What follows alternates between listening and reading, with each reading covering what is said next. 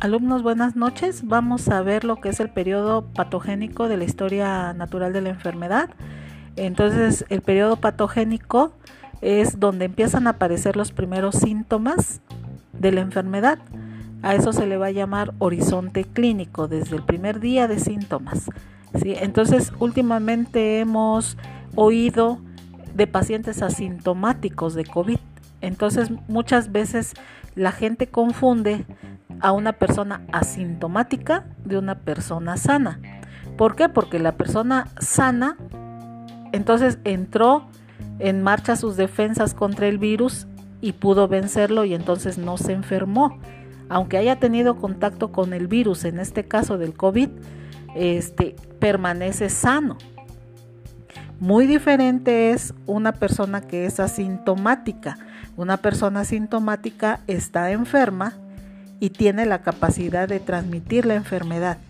Lo mismo pasa, por ejemplo, en un cáncer, cuando una persona no siente nada, pues entonces piensa que, está sana. Sin embargo, pasando unos meses o unos años, descubren de que tienen un tumor. Entonces, hay muchas enfermedades que van a tener ese comportamiento de ocultarse en lo que se descubre verdaderamente qué es lo que está pasando. Ya una vez que, pasa todo eso, que de una etapa asintomática pasamos a lo que es la etapa clínica que es donde sí aparecen los signos y síntomas de cada una de las enfermedades, eh, las complicaciones, los daños que ocasiona, las secuelas que va a producir, el grado de incapacidad, si se va a recuperar, si va a ser aguda o crónica o desafortunadamente también pueden perder la vida. ¿No? Por lo tanto, eh, la muerte es una de, una de las de los caminos que sigue cualquier enfermedad, ¿sí?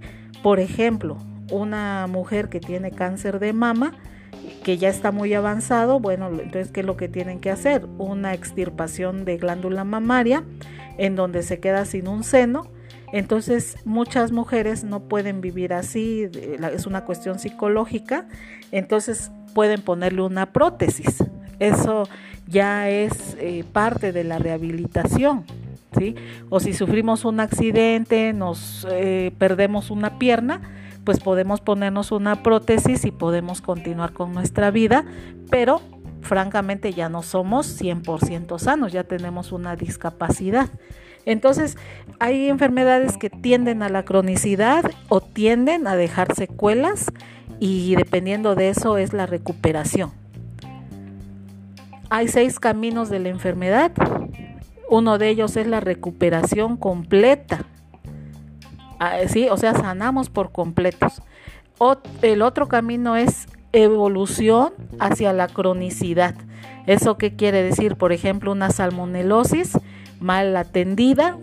La salmonela, que es una bacteria que se queda viviendo en nuestra vesícula biliar, queda ahí por mucho tiempo y de repente sale y nos vuelve a contagiar. ¿Eso qué quiere decir? que ya tenemos el microbio dentro de nosotros y en algún momento va a volver a aparecer, ¿sí? O por ejemplo también eh, la tensión arterial alta o la glucosa es una cuestión crónica también, ¿sí?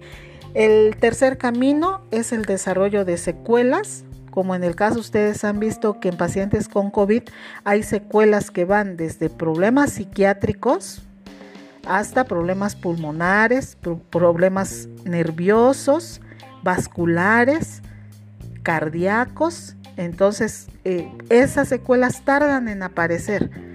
¿Sí? Sanan, pero ya luego se empiezan a presentar todas esas secuelas ¿no? o restos de la enfermedad. También otro camino son las recaídas.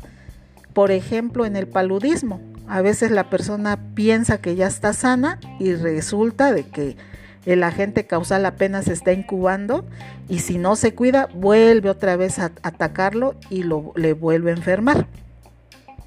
Otro camino es que esa enfermedad sirva para desencadenar otra enfermedad. Por ejemplo, cuando tenemos gripa y no nos cuidamos, entonces nos mojamos, entonces ¿qué, ¿qué, es lo que nos va a dar? Pues unas anginas, que ya es otra cosa más grave. Y si no nos cuidamos las anginas, podemos tener neumonías o infecciones eh, en el riñón. Entonces, una enfermedad puede ser causa de otra. Y la más, eh, digamos, la más fea o el más feo de todos los caminos de la enfermedad es la muerte del individuo. Entonces, como ven, dependiendo de cada enfermedad, nosotros vamos a, decidir qué tratamiento vamos a, a implementar para que los daños se limiten. Entonces, para eso vamos a, llevar a cabo lo que son los niveles de prevención, que son muy importantes. Entonces, cada, uno de, cada una de las etapas que tiene la historia natural de la enfermedad, vamos a emplear niveles de prevención, que esos son los que se van a revisar en el siguiente podcast.